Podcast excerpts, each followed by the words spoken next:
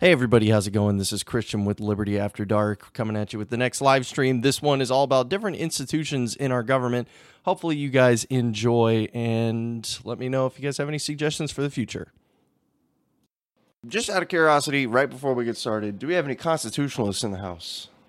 I don't think we do. I think I've pretty much scared all of them away, so we'll see about that. But I'm going to take that as a solid, probably not, which is okay by me. But if you are a constitutionalist, I may offend you today. Peggy's a constitutionalist, really?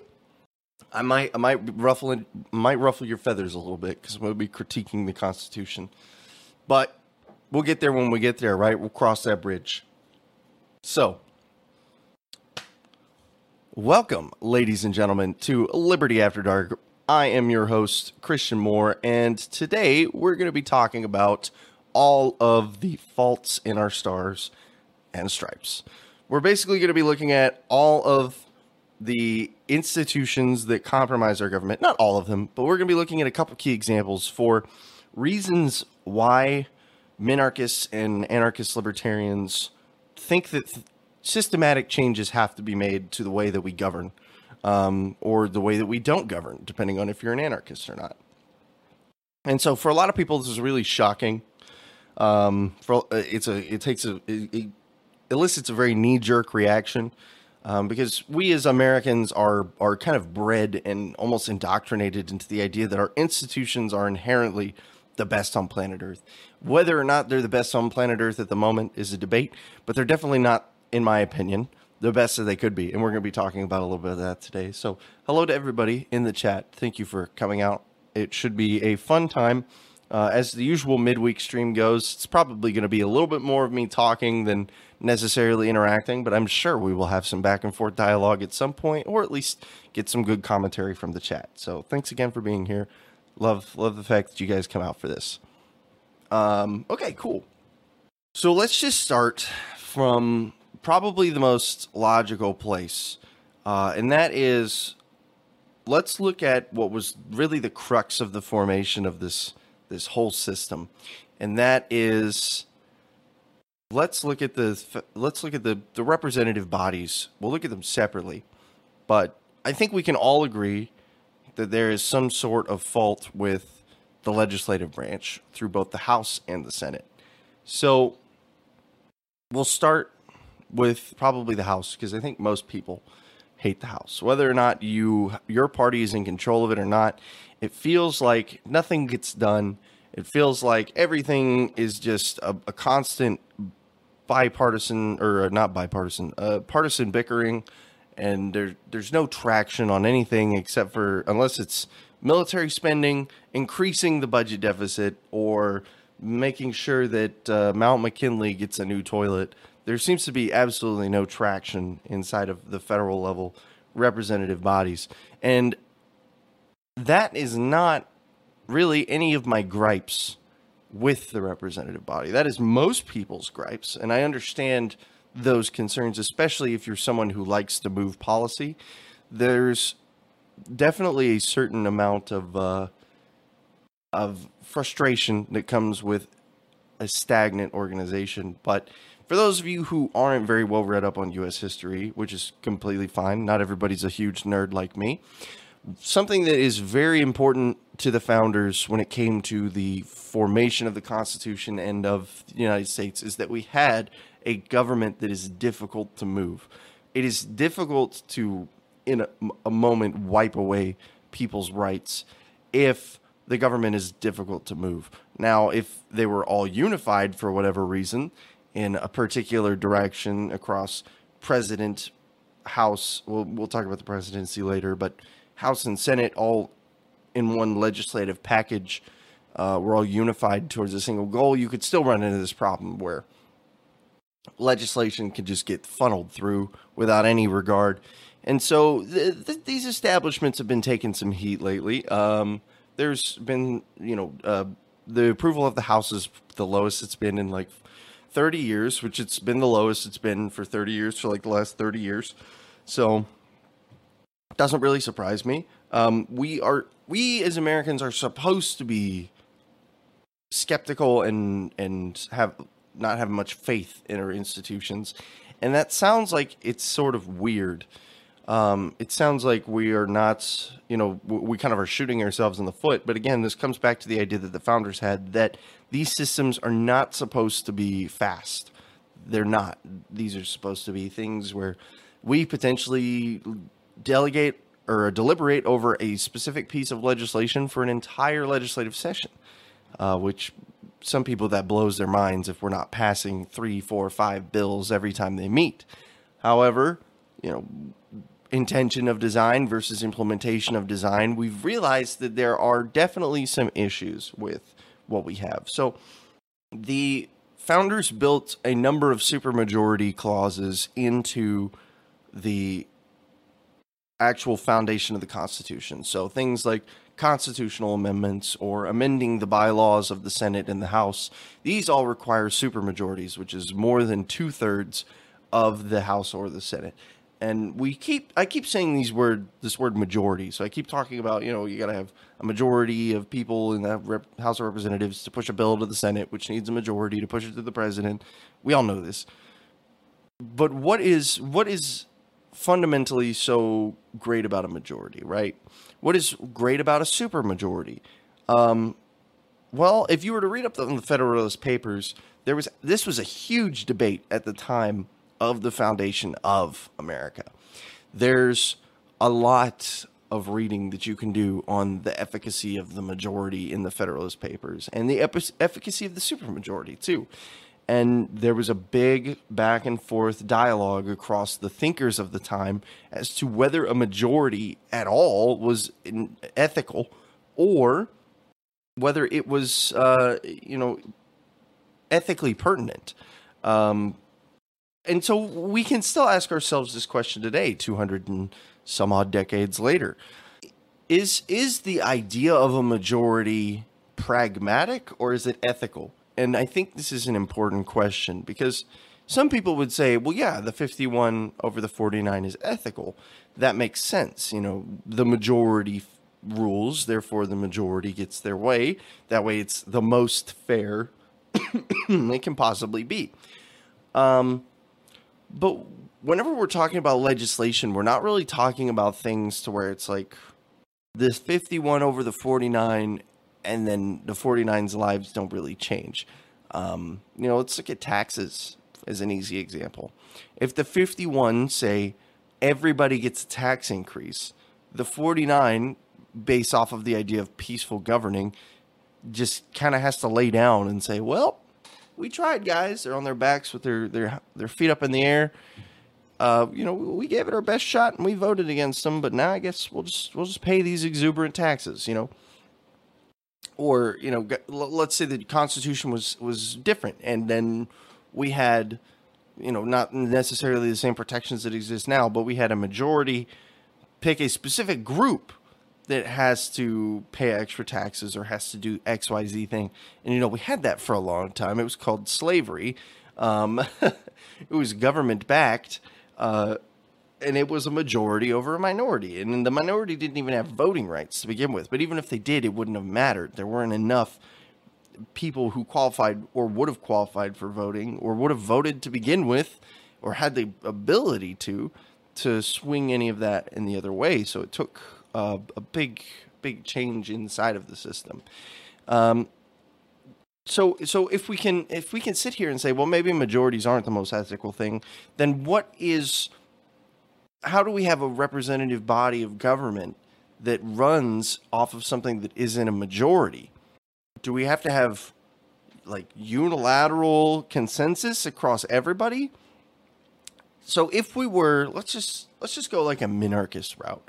Like we were going to change as many things as possible without changing as much as possible, right? So you know, this is not necessarily how I would do things, but here's an idea, right? So we keep the legislature as a body, but we strip it of its power. And what it is is it's a basically it's like a G7 meeting but for the states, right? For the people. And so it's we it's basically a group that gets together and says we live on this landmass. Let's talk amongst each other as people voted as, and you know, we still have the whole voting thing, which means that at some to some extent there was a group that uh, was opposed to this person being in power, which whatever, you know, we're we're doing the minarchist route. You got to take a little bit of liberties when you can, and uh, not to be too facetious to minarchists out there, but so we have this this body that exists to as representative members of their communities deliberate on action as a, as a landmass, not even necessarily as a nation, but as a as people connected geographically and perhaps to certain extents culturally, almost certainly culturally compared to our northern and southern neighbors, whatever form or fashion that may be in. And uh, you know, we can still have some kind of semblance of unity across these, whether it be states, regions, small s or big s states, no matter what. Um, we can also have a structure like a Senate too, that is able to uh, keep things from getting out of hand. Um, now, this is just something that I'm spitballing out there, but that that system would be more inherently ethical than uh, the system that we have today. And the reason that that is is because we are taking the power to oppress a minority away from the system. Um, or at least we're mitigating it in this particular example. Now, the easiest way to fix that is to just give the give the whole institution itself the axe, just to just to drop the hammer and and split it right down the middle and just be like, we're done with you, you're gone.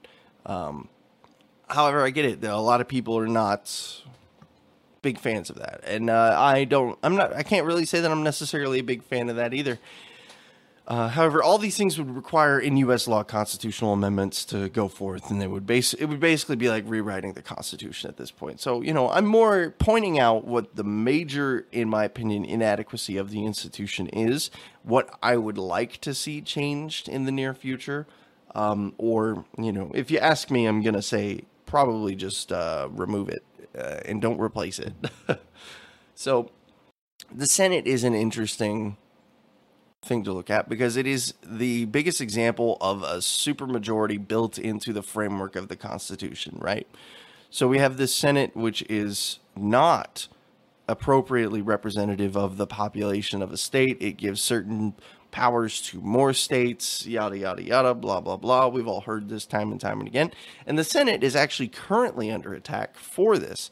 People are saying that the Senate needs to be, there needs to be a constitutional amendment. There's a push for this there needs to be a constitutional amendment to change the Senate to almost function as a second House of Representatives, right? So it should they they believe anyways that it should be based off of population, just like the House of Representatives is. And not only is that completely missing the idea of why the Senate exists, but so we had this issue of, of the 51 ruling over the 49 in the House. We don't necessarily have to have that issue in the Senate. So we have the the whole idea of checks and balances exists as a way to be able to pragmatically create institutions that may not necessarily be operating off the most ethical ideals, but one that can continue to function regardless and continue to function in as as, as dare I say, libertarian fashion as possible, where it mitigates tyranny, it mitigates overinfluence of government, it, it constantly is having to fight itself to get anything done. And, you know, that is, whether we like to admit it or not, a pretty classical libertarian way of approaching the design of a government. Now, nowadays, obviously, that criteria would probably be laughed at a little bit, but uh, times were different back then. And so we have this issue of the Senate to where we still have inside of the body of the Senate, we have exactly 100 members of the Senate. And so we would have a f- literal 51 over the 49 scenarios. We have, uh, the Senate has a lot of quirky supermajorities too. They have some 60 40, 65 35, 70 30s. It all depends on exactly what they're voting on when. And the bylaws of the Senate are fickle creatures. Um, so whenever we're examining the Senate, though, we have a lot of the same issues that we have with the House of Representatives. We have the issue of whenever we are passing legislation through the Senate, we have 51 ruling over the 49.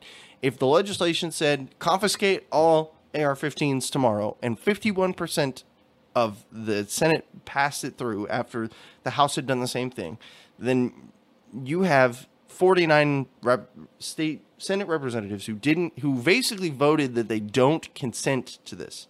They are not okay with this passing. That is what a vote no is. It's not a, I don't like this, therefore it's. It, it, the closest analogy to normal life is you saying that you don't consent to something. You don't agree with it.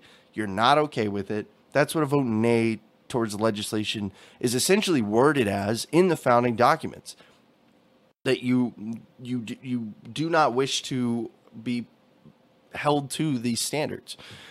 So then you just, you know, if it get, let's say it gets passed there. So a lot of my criticisms to the Senate are similar to the House, but I kind of wanted to show that there is a dichotomy between the two that can be interesting to analyze sometimes. Uh, when you, we'll just go straight up the chain to the presidency. Not only does the presidency have these exuberant executive powers that have been abused for the last, oh God, seven decades, really. I mean, eight, maybe, if you want to get really creative and like look a little bit further back.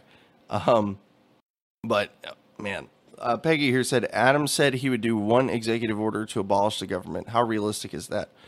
Um, it's not the well. Hmm. Okay, let me let me put it this way: the president doesn't have the power to do that. The president doesn't have the power to do a lot of the things the president does. Um, it's it's not as easy as coming in and saying the government is abolished. What he can do is he can abolish a lot of the executive organizations FBI, CIA, Homeland Security, um, NSA, all of these executive attached organizations. With a wave of his pen, he could completely dissolve them. Um, that is 100% within the power of the president. Would that fly? No. He would be killed, strung up by his ankles uh, before that executive order ever left his office. It's not happening. Um, was was JFK trying to do that? JFK was trying to mess with the Federal Reserve. Whether that has anything to do with his murder or not, I don't know. I legitimately don't know. I'm not being coy. Um, I, I don't like to to be certain about things that I'm not certain about. However, JFK was working on an executive order not to dissolve the Fed, basically, but to pretty much do like a light audit on the Fed to be like, what are you guys actually doing here? Um, so uh, that you know that whether or not that got him killed is a completely different conversation for another day. Um, is it possible? Sure. Is it also completely not possible? Yes, completely. I have no idea, honestly. Uh, I'd have to do significantly more research than I have into that topic to give you an answer like that. Um, but back on the, the train that we were going on, the executive branch as a whole is really just a clusterfuck. Like, let's just be honest here. Like, let's drop the niceties and the analytics. Like, it is it is the single most you know, you could argue that the judiciary is powerful, but without the executive branch to enforce the standards of the judiciary, none of it matters. Literally, none of it matters. Um, they are the enforcement arm of legislation. So, did you ever hear that Andrew Jackson paid off the national debt and killed the bankers of the time? I've never heard that. Um, that is an interesting. No, I've never heard that before. That's pretty much the easiest way. I don't usually pay too much attention to history of that time frame. I'm more of a founders to present kind of guy.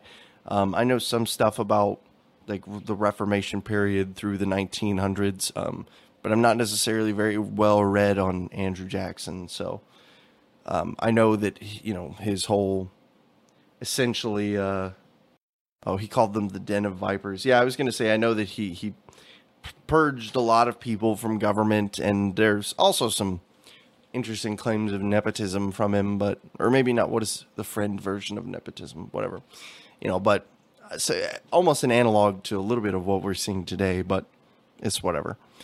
Regardless, there's a certain amount of leniency that you can give the founders whenever they were building the executive branch because there was a massive division between the Federalists and the Anti Federalists, the people who pretty much wanted the minimal amount of, of centralized government, and the people who wanted a a powerful central government to think get things done.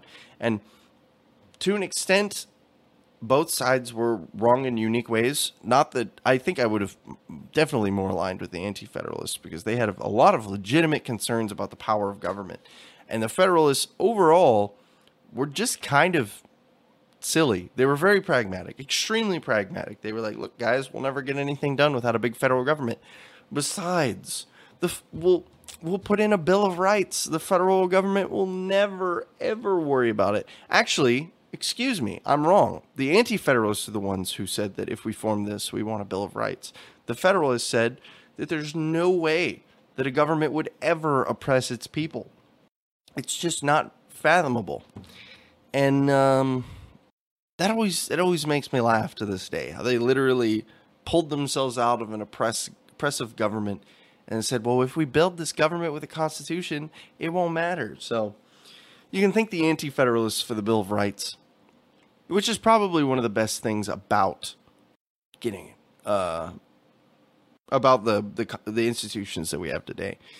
Um, I heard Thomas Jefferson had a hard time getting in after winning the presidency. Do you mean like? What do you mean getting in? Like lit physically getting into the building? I don't know. Um, Thomas Jefferson was a very different president than he was f- philosopher or political scientist. I don't know.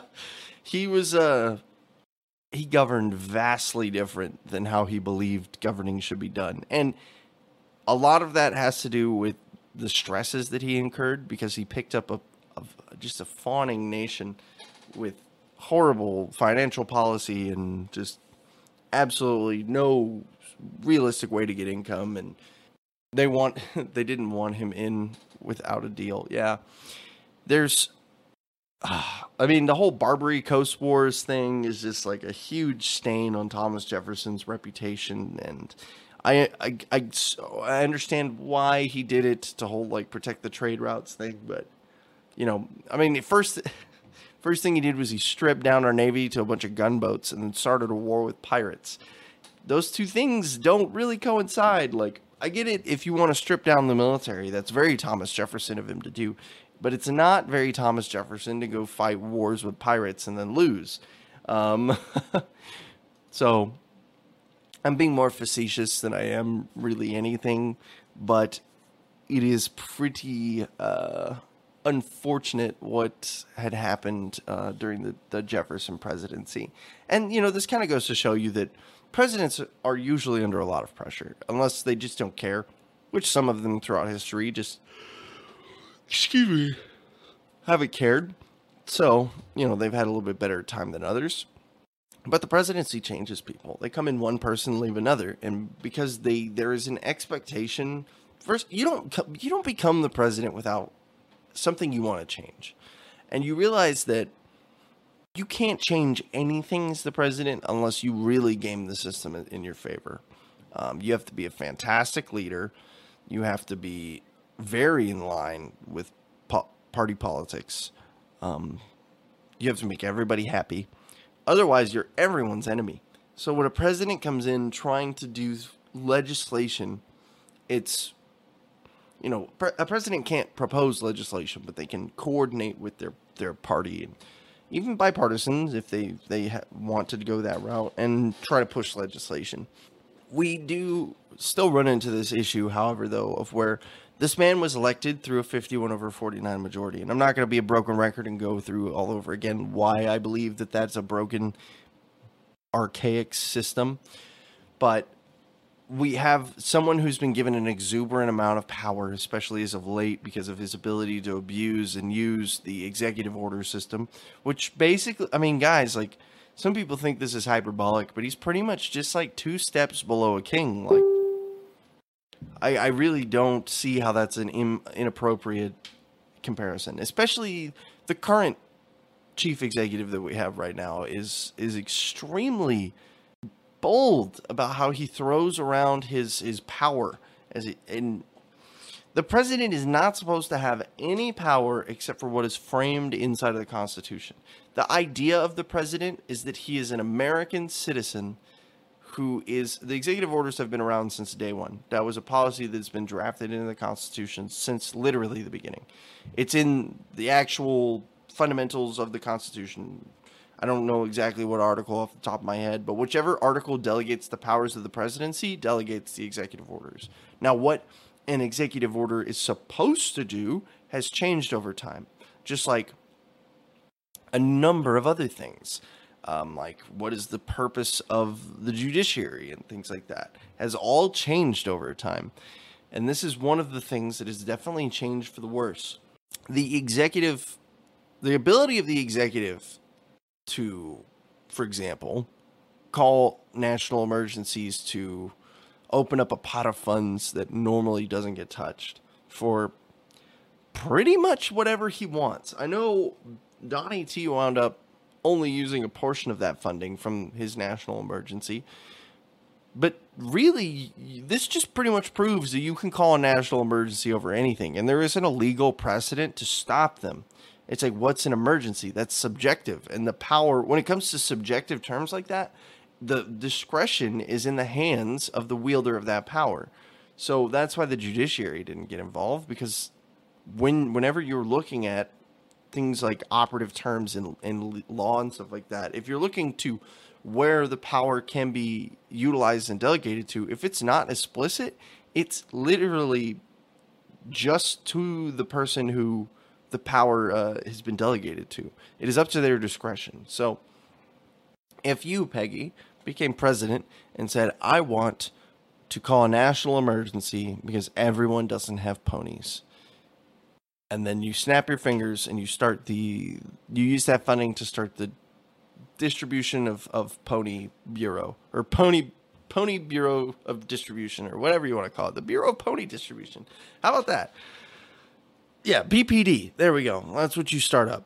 So you could open up that national emergency pot people would be super mad especially people not in your party and because you're not becoming president as an independent can we just say that? You're more likely to become a president as a libertarian than you are as an independent.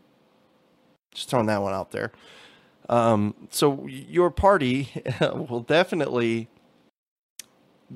be throwing some question marks at you, but it comes down to you as the executive being delegated powers that have no frame of reference to them. And these exist all over, not just with national emergencies, but with the executive order. Because the idea of the presidency was is that we're supposed to give this to someone who isn't going to abuse these powers, no matter how tempting the sweet chocolate bar of power is. These people were supposed to be above that and push themselves away from it and say, ah, at the end of the day, you aren't president of the United States of America. That's your that's your job. That's like your day job. It's like being a milkman, right? You are an American citizen who exists for the sole well-being of the American citizen. That is that is how it was designed. That is the only reason that the president was given these abilities. And the first president is arguably the most model example of that.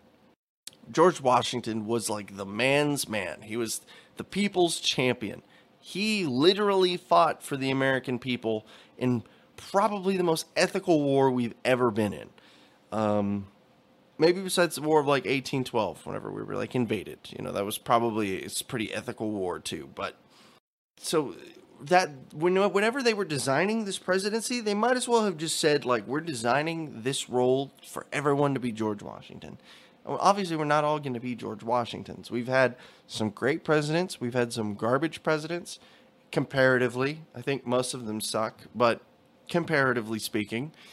Uh, and we've, in the last really 30, 40 years, have had some presidents who think they're a little bit bigger than their boots say they are. Um, and that's an issue. And it keeps getting worse. You know, we, we, we, whenever Obama was president, a lot of us, you know, oh, King Obama over here, passing all these executive orders.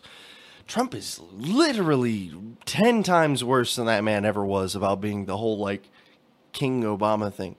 I will give the only piece of credit I'll give W anything is that towards the end of his presidency, he kind of just like stopped caring and just stopped pushing things and was just like, I'm president of the United States of America. Someone get me a taco. You know, whatever. Have have fun, baby Bush. You know, you monster. but um, we, we got Obama, we got King Obama. Now we, I call him God King Trump, ruler of all with divine Masonic providence, because that's the only thing fitting of a man of his stature. Um, and, and I'm not just bashing on him for the sake of bashing on him. I'm bashing on him to make a point. Is that these are issues that our founding fathers did not even contemplate as being potential issues. Now, the executive branch's only check when it came down to stuff like that is the only the only the only check is if the legis- if the judiciary gets involved. But the judiciary has made it extremely clear that unless there is like a super hard constitutional violation, like it says the president cannot have uh, an elephant in his home, and then the president brings an elephant into his home, like unless it's just so black and white, a sixth grader could write the case. They're not gonna they're not gonna push it because the president is the direct holder of these powers, and because of that, and because of the wording of the Constitution, the president nine times out of ten is the one who gets to dictate the extent of those powers. What is a national emergency? That's up to the president. What is a necessary expenditure of funds? That's up to the president. What is the necessary size for home renovations and budget for the president? That's up to the freaking president. The money allocated out to the executive branch is technically from the legislation. But what happens to it after that can be changed at any moment by the executive because he's the one in charge of those programs. Uh, Trump is working for Israel's best interests.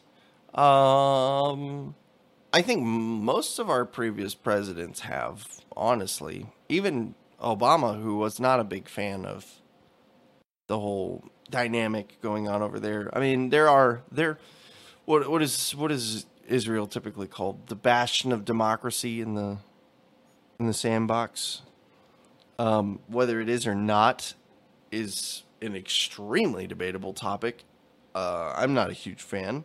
However, comma, um, there's some efficacy to has having a friend over there. Geopolitically speaking, I'm I'm being mm, I, I hate to say this, but I, I honestly am kind of being like mildly pragmatic there because we don't have the ability to influence geopolitical allies like we do our own nation. We really don't. So took us from two wars to seven for Israel. Yeah, well, we're not exactly doing any better right now either. It's like we left Syria, but we're back in Afghanistan and we're back in blowing up people in Yemen and I won't get you know the, that's that's a topic for another day about we can talk about that next week about the super long chain of wars and what led us here because I've got a ton of information on the geopolitical nightmare that was leading up to the current Middle Eastern conflict and I would love to share it if anybody wants to listen. Um, we talked about Syria once and it was just like a, it's it's a tangled web, but yeah.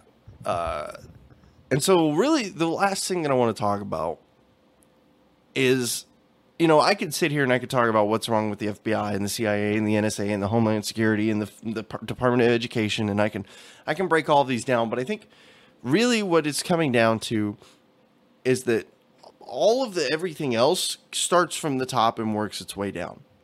So, the judiciary, the biggest issue with the judiciary is the amount of power it was given. And it, you, you have to remember again that when the founders had a certain amount of naivete about them whenever they were drafting the Constitution. Not to suggest that they weren't brilliant people, not to suggest that they wouldn't out debate me in a heartbeat, but there was this this fabric of of of no other way to put it of just this naive belief that only the most appropriate people would get into these positions. And so there were checks placed on the judiciary, but not as many as it needed, honestly. Does the government fall if the Federal Reserve goes under? No, it doesn't. It doesn't. Government's too big to fail, if depending on who you ask. Um, but like I was saying, the the judiciary exists almost. It's supposed to be three, the third part of the triangle. But if you really look at the power of the judiciary and how it's been used over the last decade, two decades, actually more than that, honestly, the judiciary was probably the first one to really get abused. Um, I mean, we had court packing in the 1940s, for Pete's sake. Um, Peggy, where would they get the money? The Treasury Department already exists. The, the government had money before the Federal Reserve existed. So a centralized banking system isn't necessary for a centralized currency. We just have a centralized banking system because the banks. But again, like I was saying, the judiciary, um, the Federal Reserve didn't kill off gold and silver. We killed off gold and silver. Um, we could have operated the Federal Reserve under a gold and silver standard.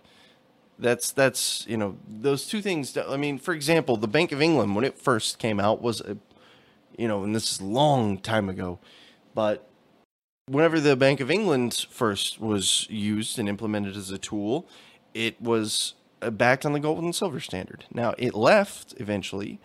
Um, it was, but they resolved it all. Well, it's it's not difficult. It really isn't. I know a lot. I, whoa, jeez. Sorry, I was messing with this knob. it sounds more difficult than it is, but all now would it would it mess up financial markets if we were to do this? Sure, but there's there's no like international law that says you can't change what your currency is pegged to. This has happened multiple times over the decades where a c- country will have its money backed in whatever oil i don't know soybeans like just pick pick your commodity. You can back you can back a currency in whatever you want man. You can for for a long time currency in uh, thailand was backed with rice. Um, that's just historical. And it was actually a really good deal because food was kind of hard to get on the island for a while so you could exchange your money for rice. Okay you know that's that's a commodity that we all see as valuable uh, obviously, that changed after a not very long time, but it was definitely a part of the formation of their banking system. And we, again, you know, we run into this idea of like, well, we can never go back. Well, what's stopping us? Well, it's hard to go back. It's scary to go back. I'll give you that. We would send the entire international banking system into an absolute tailspin as market recorrections shot throughout the entire system because so many currencies are pinned to the US dollar that if we change, they all change.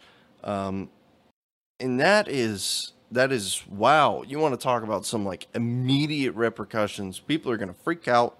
Um, a really interesting idea though that you could you could spark a mini crash before like a big crash is coming doing that and you could avert it um, it's it's market manipulation at its finest but say we knew we were about to go into a depression what you do is is that you cause a depression before the bubble's ready to burst but isn't China Russia trying to ditch the dollar? They were never part of the dollar. They keep dollars on hand because internationally, all the oil exchanges are done in dollars. They are trying to change that though. I can't blame them. I really can't. Like, if we're talking about U.S. best interests, sure, they should keep trading oil in in U.S. dollars because that's better for us. If we keep the U. People say the U.S. dollar isn't tied to anything. It's tied to oil. That is what the U.S. dollar is tied to. Whatever the price of a barrel of oil is internationally is in U.S. dollars, and then they convert it from that. We that that that is the international value of the U.S. dollar.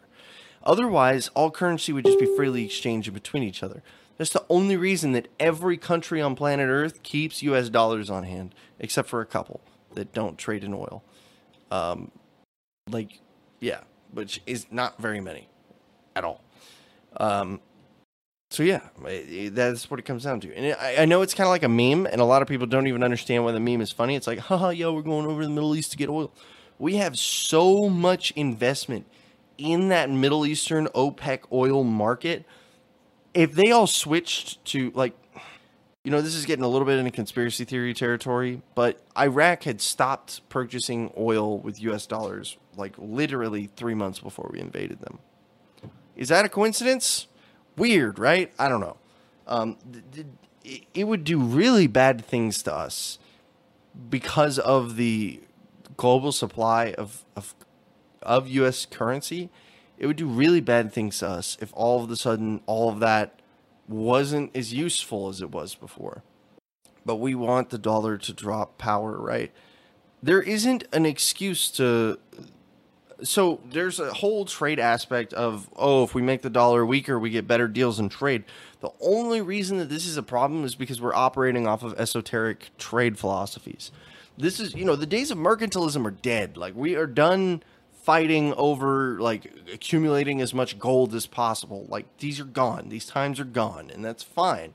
However, what is really important to understand is that like things like these tariffs and stuff like that are the reason that we want this weak dollar. So that if they put X percentage on import tariffs, right, and we have a weaker dollar, we can offset the amount of, of loss on eh, tariffs with supply. And they also conversely have to inflate their losses with supply of the US dollar. So it, it's it's a really dirty tactic. It's like it's like watering down your whiskey, right? It's not no, it's stop putting copper in your gold coins, stop debasing your currency for strategic trade manipulation when we should just have free trade to begin with.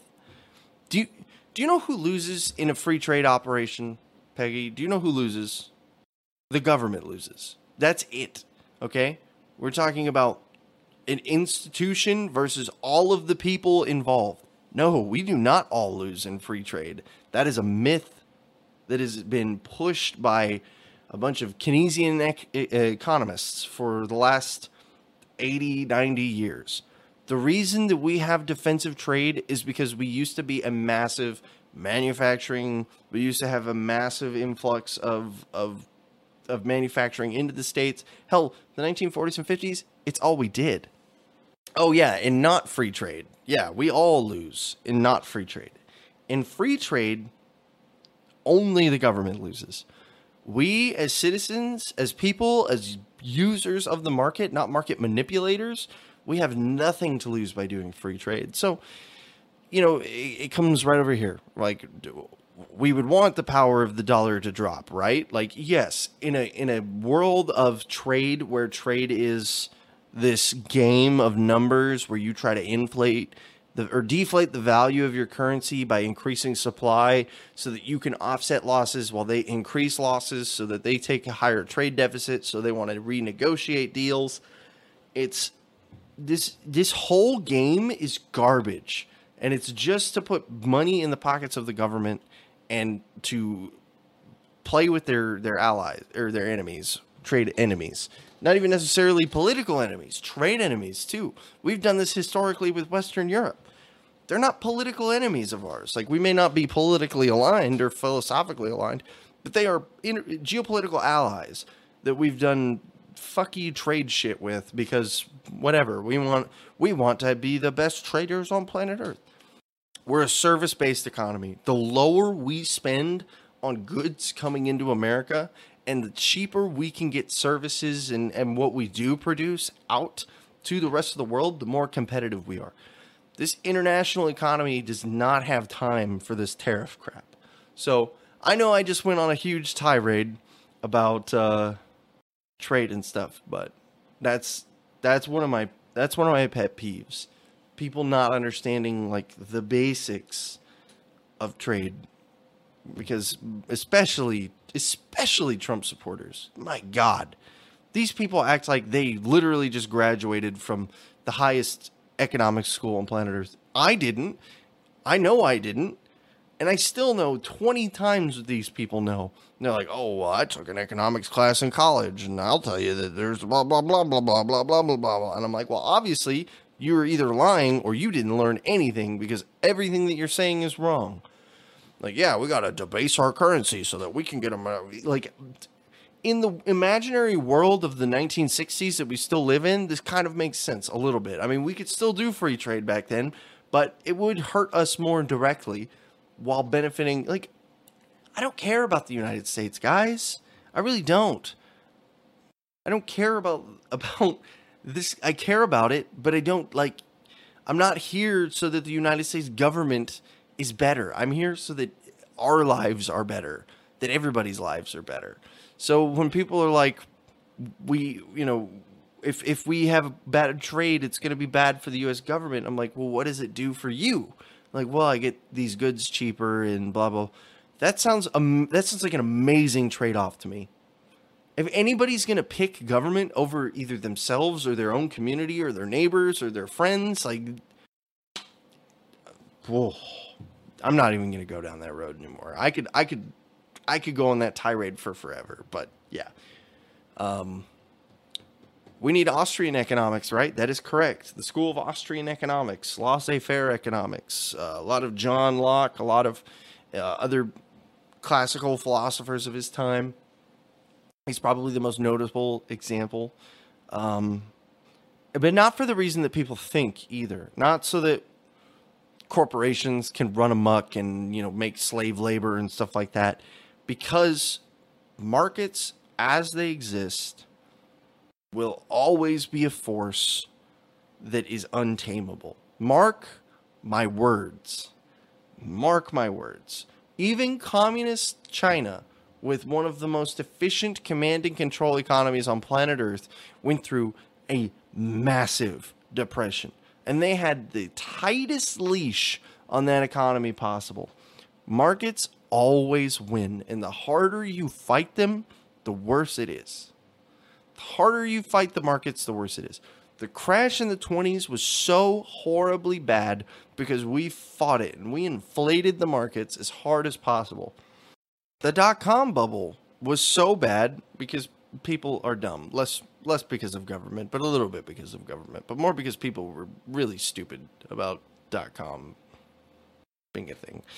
But the 2008 financial crisis, if they would have just left the markets alone, if they would have just let the housing bubble go through its thing, we would have been out of it before we it would have not been this 2 3 year long cataclysm of the economy that we apparently have fully recovered from and then some. And oh man, it, what's really crazy about this is that we are setting ourselves up for an extremely large failure in the next couple of years. A, a recession is coming, two to three years, may, maybe five if we're super lucky and they do a really good job at manipulating the economy. next two to five years, we're going to have another recession. There's going to be a bubble. It's going to pop. We're not going to be able to decrease interest rates. And because, eh, you know, I feel like I blame the guy for everything, but Donald Trump will not let the Fed do its one freaking job. The Fed has one job. Two, keep an eye on the monetary policy, mitigate crashes and crises. That is the whole reason central banks exist. It's not to build a loan structure. Like those are positive perks for the bank and sort of for us, depending on how you look at how debt based economies work. But that is the whole idea of why you need a central bank tied to your currency is for that reason. And if we have interest rates so freaking low that if we were to lower them, we'd have to basically go to the zeros or the negative percents, which is just a. I will give you money to take a loan out. Think about that. Think about that. Like, think of how desperate that of a situation that puts our currency, our economy. Like, you want to talk about debasing a currency, to put some negative interest rates on everything. You know? You want to talk about setting people up for failure in the future? You think banks aren't going to do variable interest rates where you can get like 1% on a new house starting?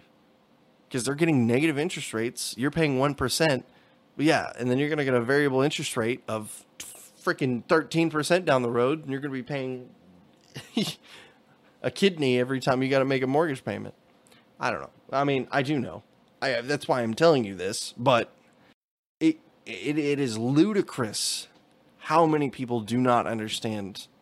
It is bonkers. And in this highly politicized society that we have, where everyone wants to be involved in this freaking political process, you have to know what you're talking about. Or I'm going to laugh at you, or someone in, in, in my group is going to laugh at you. And we're just going to be completely honest about it. Like, you have to know what you're talking about. I don't care if you're even like a big time Keynesian. That means that you understand the fundamentals of economics. Whether or not we agree on a lot of things is a question, but you understand the fundamentals of economics and we can hold the discussion. But what I personally am getting really tired of is of people with their you know whether whether they be on the left or the right who just start talking economics and have literally no idea what they're talking about in the slightest. They're just throwing out words that they have heard on the news or or have heard their from their favorite podcast and they are just it's just spilling from their mouths and they don't understand a single bit of what they're saying. It was gonna it, it was inevitably gonna happen. Some someone was gonna say something that sent me on a tirade. This happens i swear every time. We weren't even talking about economics today but you know what? It looks like we're also talking about economic policy today. Because we don't get enough of that on my show. Oh man. All i was gonna do was talk about the judiciary branch and how it has too much power and how the founders were a little bit naive in its organization. It really wasn't that interesting, honestly. The most interesting part is analyzing the foundation of these organizations. But I am getting a message from somebody, I think. No, I'm not. I, I think I'm not. Weird. Yeah, it's just. Uh, that's a good one to get me going. We start talking about some economics, really Eh, like I said, I'm not, you know, some Harvard grad in economics. I'm not the most verbose person. I get corrected plenty of times, but at least I have some semblance of an idea of what I'm talking about. Like, holy crap. How hard is that? You know? How hard is it to just just read some? Like honestly, like when people say, "Oh yeah, we've got to debase the currencies so that we can win trade wars. And I was like, okay, well, who does that help? And well, it helps the government, which blah, blah, blah, blah, blah. like stop. You are not the government. You are not the people who benefit from this. You lose. When your currency is debased, we lose. Us normal people lose. Cost of living goes up. Wages haven't been increasing with inflation. Why do you think it's going to change at all? Like what what does I know exactly what Donald Trump thinks is going to happen. Donald Trump thinks is going to happen is that he's impervious to this change because he's a filthy rich man with basically all the power in the world at this moment. And good, I mean, good lord, like uh, wow. I mean, what do you mean he doesn't care about these changes? What do you mean he, he thinks we should debase the currency? Of course he does, because it doesn't matter to him if a gallon of milk goes from being what is it now, like four dollars? I don't know. I haven't bought milk in a minute. I'm not a big milk drinker that was a horrible example, basically. But you know, like anything really, like cost of living has gone up, which has definitely been a, a big part of the increase of that particular item. And that literally just gets worse as the currency debases because these on the corporate level they see these changes they adjust prices they do they manipulate with the trade so that they are getting their cut at the end of the day that does not always trickle down, guys. Like I, I, I just have to be honest here. Like, cons- if you want the best results from top to bottom, you maintain consistency so that consi- cause, because consistency breeds confidence in corporations, in in organizations, in businesses. Good lord, I'm just making all kinds of noises today.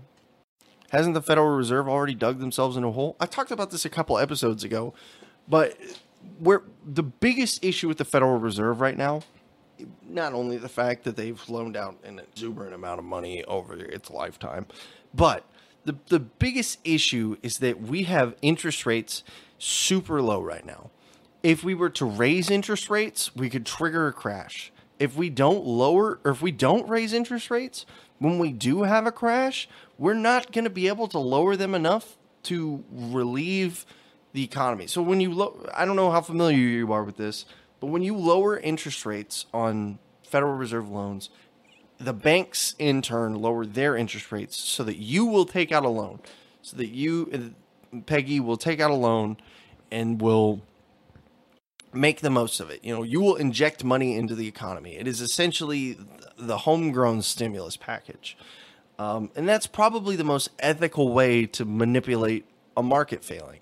It's the most direct way to do so, is literally putting money in your pocket to go spend it, to, to, to keep businesses running because is businesses closing their doors during a recession is not a good thing.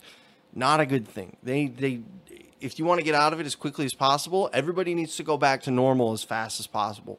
When people become shut-ins during a recession, and I get it, some people don't have a choice. They lose their jobs, they take a pay cut, whatever. Um, but when people start like doing that mass saving reactionary thing, that is not good for the economy. That is very bad for the economy. Um, as much as we hate them, especially during things like recessions, paycheck to paycheck spenders on that little bullshit who don't know how to save any money are the best people for re-injecting life into the economy. If they only had more money. that's this that's why things like automotive manufacturers always bite the dust whenever we have a recession. It could be banking, it could be dot com, whatever. Because cars are not something that you need to replace every four to five years unless you've got money to blow. That that is the biggest failing of the Federal Reserve at the moment. I mean, besides the fact that they exist, besides the fact that they have a, an incredibly broken debt-based economy now that can almost certainly never truly be reversed, we have we have reached a point where if we increase interest rates, we're we are we're gonna mm, we're, we risk triggering something big.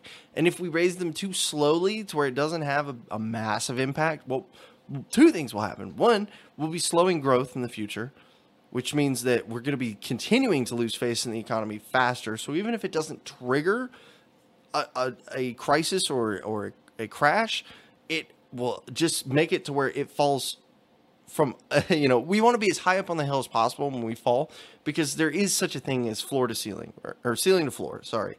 So like dow is not going to fall from what is it now like 23 freaking thousand dollars 22,000 whatever it is 27 billion? I don't even know off the top of my head. I'm not whatever. Put pick pick a number. And it's not going to fall from that to one dollar that's not it's not going to happen there is a ceiling to floor concept to where it will only fall a certain amount before people are like okay well everything is in shambles but this still is like valuable and it's an index by the way as well so it's not like you can i'll take one dow please. Like that's not how it works. But you know the the index exists to show these things. And we just had a, a massive drop out of nowhere it fell almost two thousand dollars because bonds inverted, and now they've gone back to two percent, which is like I'm not a fear monger. I'm not here to make you all like, oh no, the fact like these are something that we, you know we just as adults all just have to accept the fact that like these things happen. They're going to continue to happen. Nothing we do will ever stop them from happening.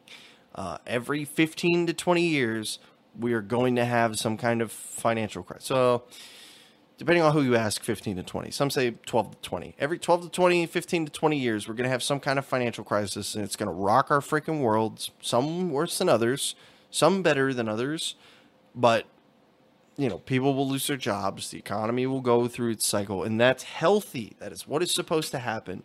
Here's a great question that I get all the time it's like, well, we don't have, crashes don't have to happen. If we manage the economy well, these things don't have to happen. Crashes have to happen for two reasons. One, I want you to think of every massive innovation in a market that you've ever seen, ever. What either what either came right before it or happened during it. I'll give you like five seconds to come up with an answer. What what happened specifically? Think about 2008. What happened right before 2008 that was really big that changed our lives forever. Think about the dot com bubble. What happened right before that that was really big and changed our lives forever? What happened during the 80s crash? What happened right before that? No, market innovation. Market innovation. The iPhone came out. Massive web servers. The ability for anybody to surf the internet at the click of a button was the 90s. The 80s was the computer revolution. These were things that were not ubiquitous before then. Those are not those aren't crashes by design. What they what what crashes do is that they open up economic opportunities for th- people to, and and and products to prosper. And I know people don't like to hear that, but this reciprocal nature of things, these these are these are opportunities. You have opportunity, you have peak or you have sustained peak, fall, new opportunity. That's how it works. And I'm not saying that that means like the whole economy gets shaken up every time, but that's how these things work, right? Like Apple won't exist forever. Google won't exist forever. They'll probably exist for a really freaking long time, but all things die, right? Everything dies. No matter how big and strong you are. US the government will die. Everything will, will fade away. There's nothing you can do in a flexible economy like a healthy economy is to keep us from having crashes. And that's what I was talking about earlier with China. The whole command control economy idea. They had the tightest leash. They were choking the hell out of that economy, saying, No, no, you're going to stay right next to me. I'm going to watch everything you do. And guess what? It still bit the baby when it was right next to him in front of him. Because you know what? That's a horrible analogy. Don't listen to my analogy. I don't know why I said bit the baby. Not all dogs bite babies. But, you know, you can watch your dog as much as you want. You can train him as hard as possible. You're not going to pee. He's still got to pee eventually. It's still a dog. It doesn't matter. And then when he's been holding it for four days and he pees everywhere and it's just like all over the place, when he could have just peed outside, it would have been fine. You know? Maybe it would have been inconvenient. You would have had to open up the door. Oh, man, the hot air is getting in. Ugh. Again, a horrible analogy, but I am nothing if not the supplier of the worst analogies on planet Earth. So, yeah. Every major crash that we've ever had was precipitated by a market shakeup. Four days. Oh, yeah. yeah, that poor dog. Unless you have any other questions, I don't believe I have too much to add to that particular topic. Um, and so we will probably be wrapping up soon. Well, guys, I think that's pretty much it for today. Uh, we were going to talk about institutions and then be done. You know what? But I guess we talked about financial institutions. So why not? I guess it kind of works out. So I have no idea what the next episode is going to be about. We may have a guest, we may not. Um, we'll be shooting from the hip on that one. We may just have a chat with the chat episode. Who knows? But uh, yeah, I think that's it. Does anybody have anything else? Did I have any other news? No, just that. Oh yeah, we'll be doing an extra episode next week to make up for not having a weekend stream like normal. So we'll do Sunday, then we'll do Thursday, then we'll do Saturday. So it'll be like a triple week stream instead of because it'll technically be my Monday, so it's three in a week for me. But some people count Sundays the beginning of the week. I don't know. So yeah, that's it. All right, I'm gonna get out of here. You guys got anything else? Five, four Three, two, one. Peggy says, "Have a nice day. See you on the next one. It was fantastic having you out. Please come out. Um, you guys are all amazing. Take it easy."